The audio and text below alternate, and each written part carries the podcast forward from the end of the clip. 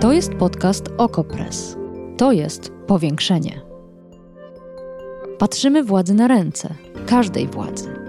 Obserwujemy politykę i życie społeczne. Ustalamy fakty, komentujemy wydarzenia i przede wszystkim rozmawiamy z Wami i z naszymi gośćmi. Zapraszam, Agata Kowalska.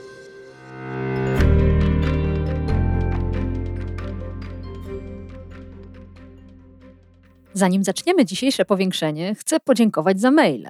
Spływają do mnie kolejne pomysły na tematy, którymi koniecznie powinnam zająć się w powiększeniu. I to jakie pomysły? Ambitne. I tak pan Michał zażyczył sobie odcinka, albo nawet kilku. O czym? Jak pisze, po ataku Rosji na Ukrainę gruchnęła wieść, że Niemcy robią zwrot o 180 stopni w polityce obronnej. Nie widziałem jeszcze żadnej analizy, co to oznacza dla układu sił w Europie i bezpośrednio dla Polski.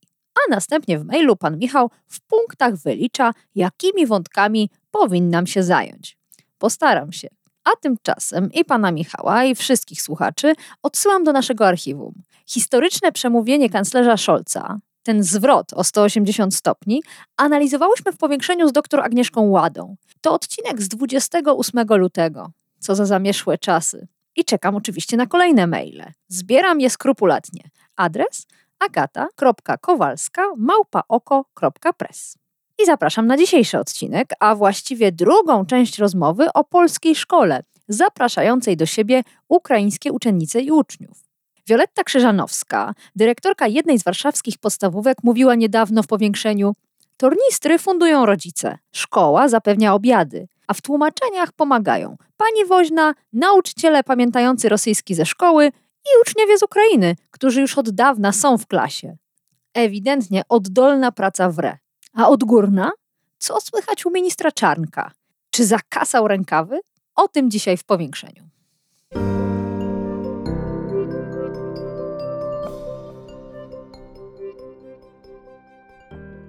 A gościem powiększenia jest Anton Ambroziak, dziennikarz Okopres. Dzień dobry. Dzień dobry. Zacznijmy od liczb.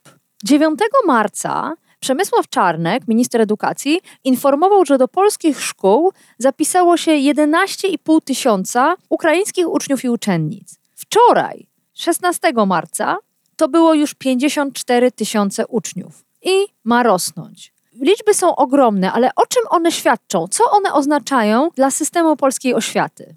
To może ja dodam, że dzisiaj, dzisiejsze dane mówią o 65 tysiącach dzieci, a więc widać, że te liczby rosną dramatycznie, można by powiedzieć. Myślę, że to, co przyspieszy system rejestracji dzieci w szkołach, to system rejestracji w bazie PESEL. Wczoraj do urzędów w Polsce ruszyły mm, długie kolejki. Rodzice nadają sobie numery PESEL, za to dzieci są rejestrowane między innymi po to, żeby mieć dłuższy i długoterminowy dostęp do y, polskiej edukacji. No i te liczby w dłuższej perspektywie czasu pokazują nam, jak bardzo obciążony będzie system edukacji w Polsce.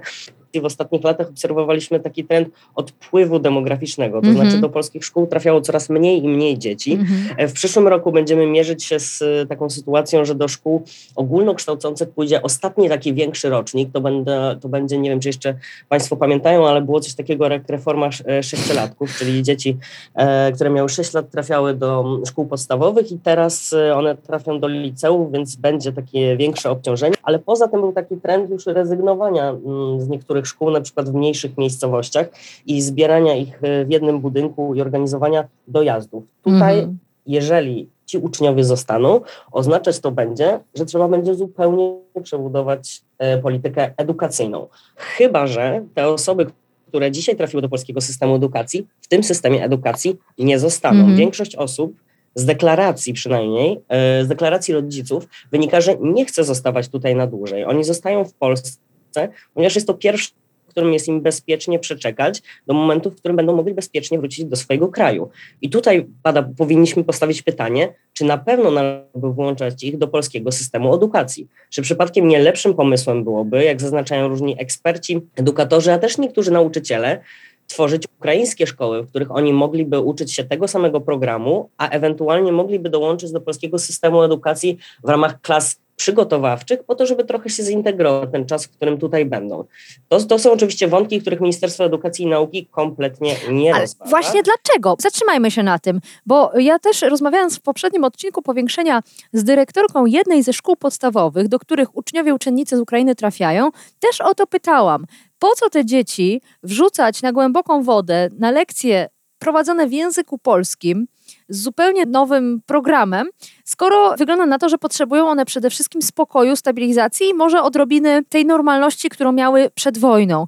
Dlaczego ministerstwo w ogóle nie rozważa tworzenia szkół ukraińskich z ukraińskimi nauczycielami, nauczycielkami, ukraińskim programem nauczania, ukraińskimi podręcznikami?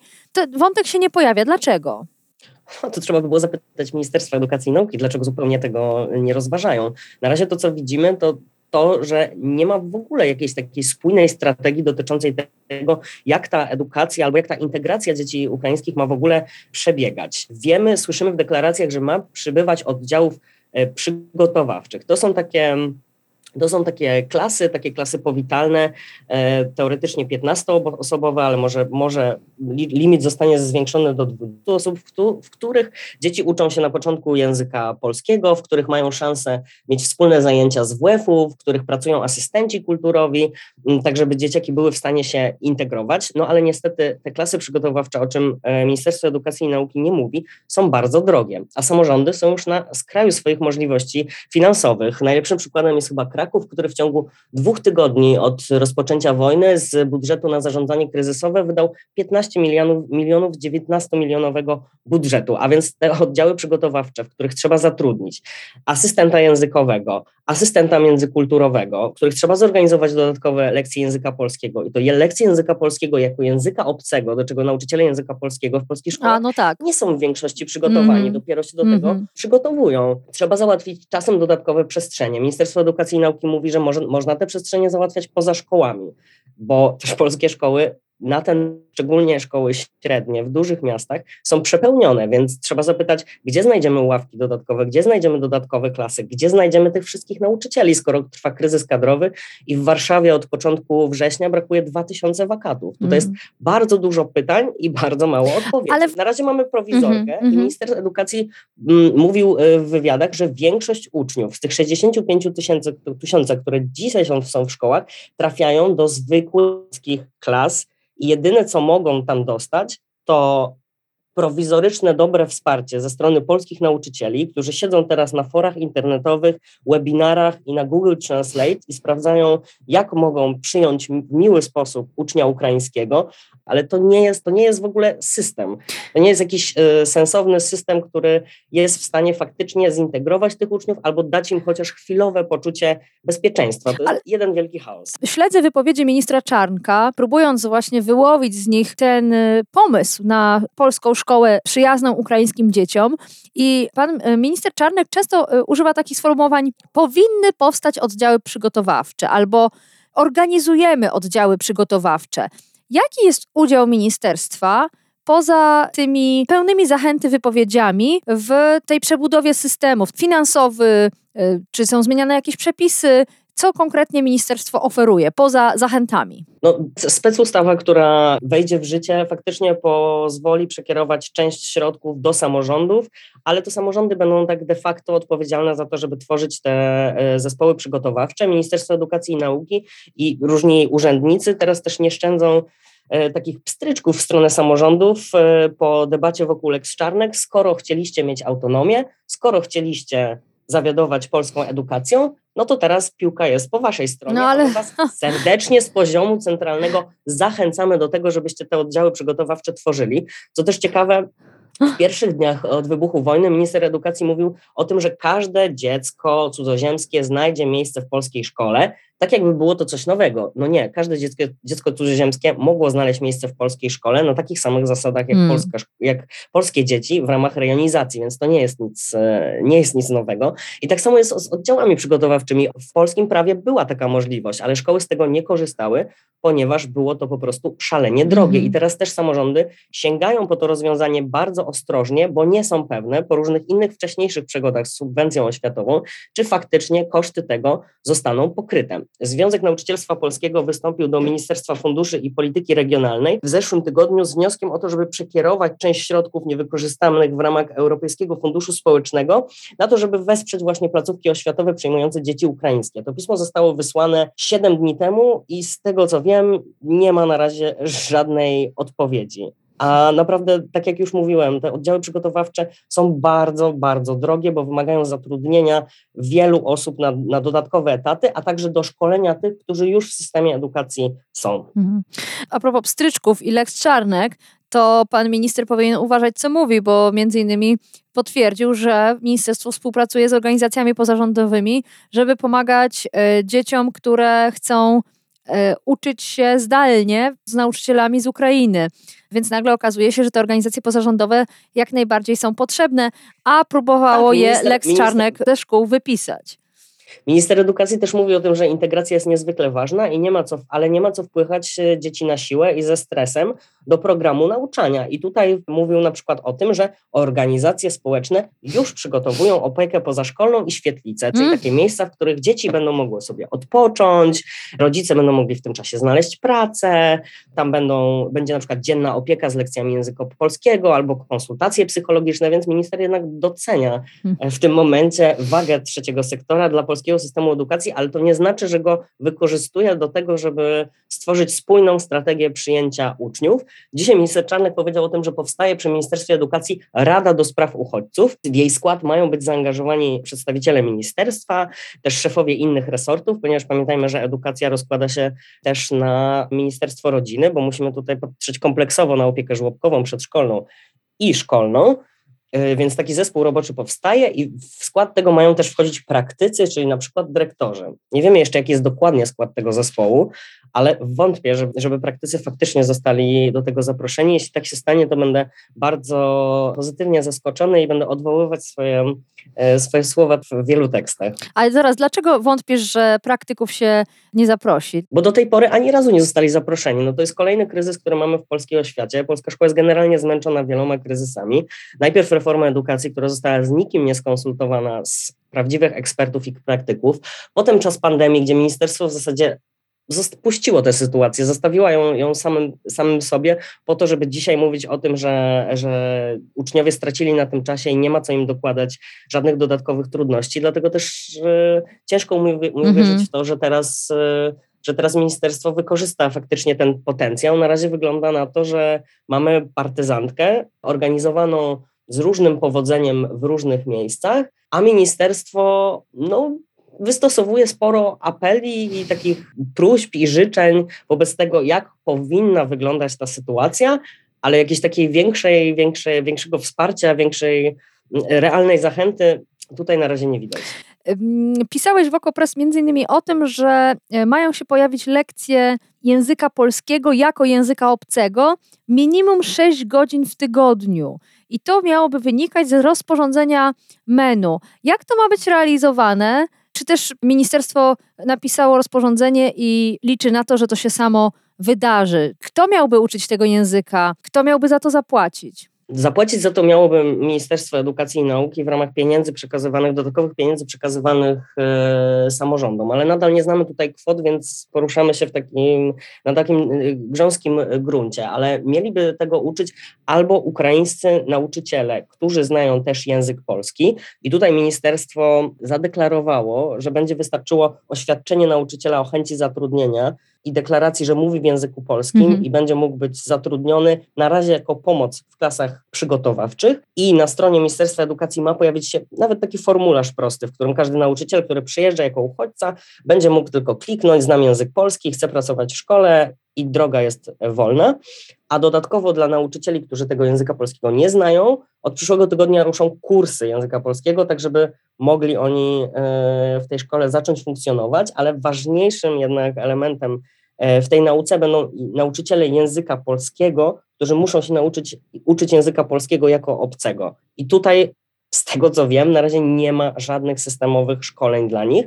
Nauczyciele organizują się na webinarach, a z, z nauczycielami, z którymi rozmawiałem w ubiegłym tygodniu, sytuacja wygląda tak, że oni mówią dosyć wprost. My nie wiemy, jak to robić, ale to po prostu robimy, ponieważ trzeba. No i na dłuższą metę to nie jest najlepsze rozwiązanie.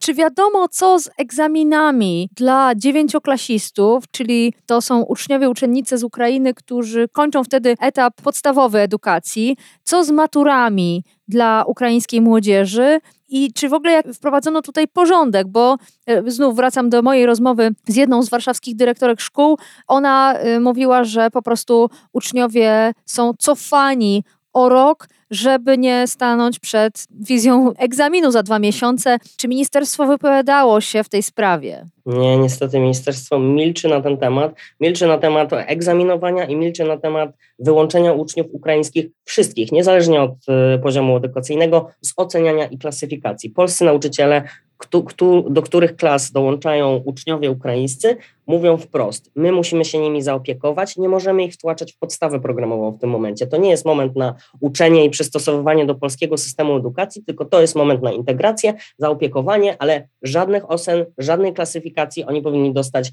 bilet do kolejnej klasy i w tym czasie uczyć się języka polskiego, a potem pomyślimy i ministerstwo będzie miało też czas na to, żeby wymyślić, jak to dobrze zorganizować, tak żeby nie straciły dzieci ukraińskie i żeby nie straciły polskie dzieci, bo to jest też bardzo ważny mhm. wątek w kontekście integracji i nie antagonizowania pomiędzy Polakami i Ukraińcami, bo polscy rodzice już zaczynają zadawać trudne pytania, jak większa liczebność klas w szkołach wpłynie na jakość edukacji? To są, rozumiem, z perspektywy polskiego rodzica zasadne pytania do zadawania. Jeśli chodzi o maturę ukraińską i ten egzamin, znowu nauczyciele i eksperci apelują, zorganizujmy im, jeśli mamy zorganizować im jakikolwiek egzamin, zorganizujmy im w porozumieniu z Ministerstwem Edukacji i Nauki Ukraińskim egzamin ukraiński tutaj w Polsce. Jeśli nie chcą zdawać tego egzaminu, bo się nie czują, bo są straumatyzowani tym, co stało się w Ukrainie, to po prostu niech poczekają ten rok, niech odpoczną, ale systemowych rozwiązań w tym obszarze niestety również brakuje. Hmm. Jeszcze wracając do tych obaw polskich rodziców, bo może ta klasa powiększona o kilka osób e, z innego kraju to nie jest największe zagrożenie dla dobra dzieci prawdopodobnie nie jest największe, największe zagrożenie dla dobra dzieci. Musimy też pamiętać, że polskie dzieci są również zmęczone. Tak jak mówiliśmy, reformy, pandemia, długi czas izolacji. Polskie dzieci są dosyć mocno przejechane i jeszcze nie zdążyły dostać systemu, same systemowego wsparcia, a teraz zwaliła się na głowę wszystkim zwalił się kolejny kryzys, z którym trzeba sobie poradzić. I w tym sensie rozumiem, że też polskim nauczycielom i polskim ekspertom edukacyjnym zależy na tym, żeby tymi polskimi dziećmi również się zaopiekować. I oczywiście wyobrażam sobie, że nie musi być tak, jak mówi minister edukacji, najważniejsze jest to, żeby realizować podstawę programową w tym momencie, tylko najważniejsze byłoby to, żeby dzieciaki zintegrować, żeby nauczyć je do życia w różnorodności, żeby zorganizować zajęcia A polska szkoła to umie? O, mówisz o zajęciach antydyskryminacyjnych, czymś, co z polskiej szkoły było wypychane, niechciane, więc nagle integracja wydaje się nowym przedmiotem dla wszystkich, dla nauczycieli, dla uczniów, dla rodziców. Zdecydowanie, zdecydowanie jest to nowa sytuacja, ale można też potraktować ten kryzys jako białą kartkę dla polskiej szkoły, to znaczy możemy ją zapisać teraz taką treścią, jaką chcemy, ponieważ chwilowo Ministerstwo Edukacji raczej nie będzie tropić tych strasznych mm. organizacji mm. społecznych, które będą wchodzić, organizować zajęcia z praw człowieka czy różnorodności, więc można to wykorzystać, ale to jest coś kompletnie do nauczenia się.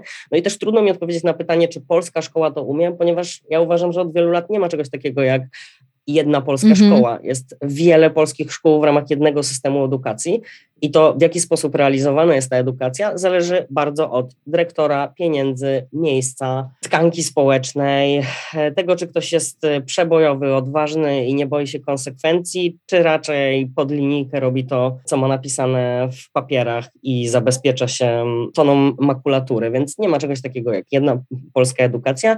Myślę, że są szkoły, które potrafią to robić, są nauczyciele, którzy potrafią to robić.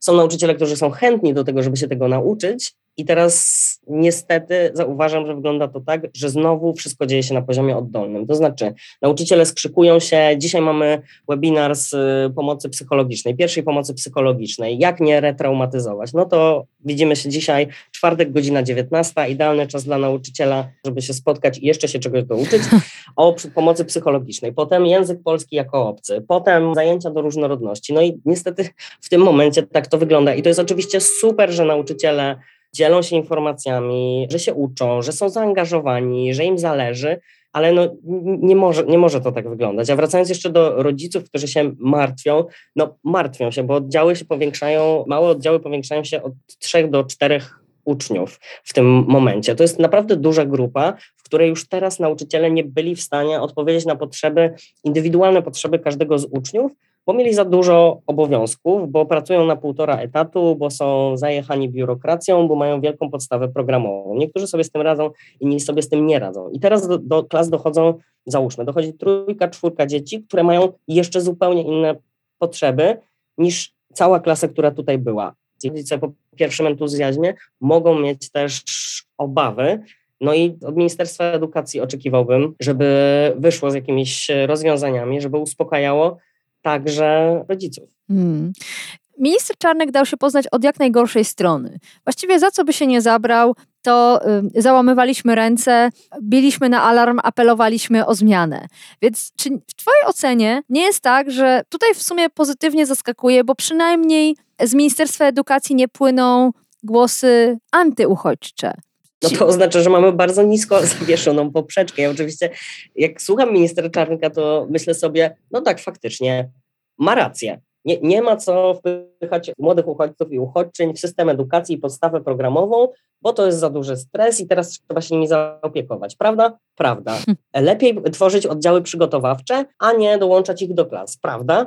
Prawda. Ale z drugiej strony zadaję sobie pytanie, ale co ministerstwo zrobiło w tym kierunku, żeby to faktycznie mogło się wydarzyć? I tutaj już sprawa staje się skomplikowana. No to znów zaczynasz z tym mieć wysokie wymagania. Ja po prostu się cieszę, że jeszcze nie padło żadne paskudne słowo, ohydne słowo wobec ukraińskiej młodzieży. Od ministra edukacji nie padło ohydne słowo, od kurator Nowak może nie padło ohydne słowo, ale dużo, dużo słyszeliśmy o tym, że kurator Barbara Nowak hamuje e, napływ ukraińskich uczniów do szkół, posiłkując się ograniczonymi niby limitami e, dzieci w oddziałach szkolnych, więc niewykluczone, że takie ruchy lub hmm. słowa prędzej czy później się pojawią. Ja najbardziej jednak obawiałbym się, że te napięcia pojawią się w ramach szkół. Tak jak hmm. w całym społeczeństwie pojawią się napięcia, które są związane z na przykład z takimi newralgicznymi usługami publicznymi, jak dostęp do ochrony zdrowia czy dostęp do mieszkań, tak. które rzadko w Polsce są traktowane jako usługa w ogóle publiczna, ale tak przynajmniej powinno być, to tak samo stanie się z edukacją, że po prostu będzie tutaj dużo napięć, dużo zamieszania i ten entuzjazm i tą niesamowitą solidarność, którą dzisiaj obserwujemy, że ona nam gdzieś umknie z pola widzenia. Dlatego wszyscy, którzy alarmują, że warto to przemyśleć, że warto rozmawiać z praktykami, że warto mieć długofalową strategię i to kilka strategii dla tych dzieci, które zdecydują się tutaj zostać i dla tych dzieci, które najszybciej jak to możliwe będą chciały wrócić, wrócić do Ukrainy, że to po prostu trzeba mieć przemyślane i trzeba to zacząć wdrażać, że nie ma po prostu, nie ma na co czekać, nie ma co gadać, trzeba, trzeba po prostu robić stwierdził Anton Ambroziak, dziennikarz Okopres. Odsyłam Państwa do jego tekstów, również do tekstów Anny Mikulskiej na ten temat na łamach naszego portalu. Dziękuję. Dziękuję.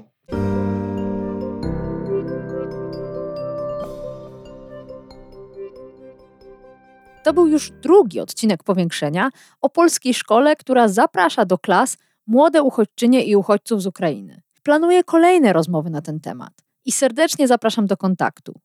Masz wiedzę, konkretne rozwiązanie, a może obawę?